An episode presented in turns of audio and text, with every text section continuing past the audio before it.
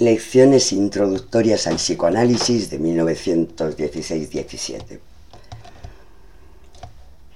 Aún existe para vuestro acceso al psicoanálisis una segunda dificultad,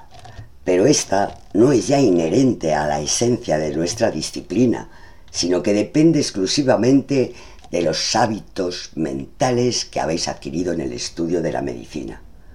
Vuestra preparación médica ha dado a vuestra actividad mental una determinada orientación que la aleja en gran manera del psicoanálisis.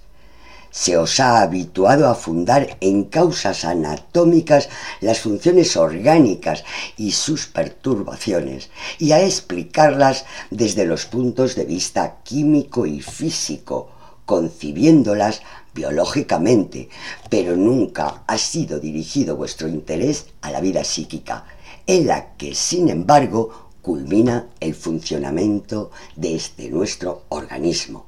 tan maravillosamente complicado. Resultado de esta preparación es que desconocéis en absoluto la disciplina mental psicológica y os habéis acostumbrado a mirarla con desconfianza, negándole todo carácter científico y abandonándola a los profanos, poetas, filósofos y místicos.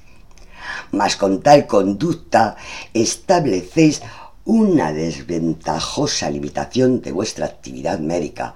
pues el enfermo os presentará en primer lugar, como sucede en todas las relaciones humanas, su faz de psíquica, y temo que para vuestro castigo os veáis obligados a dejarles a aquellos que con tan tanto desprecio calificáis de profanos, naturalistas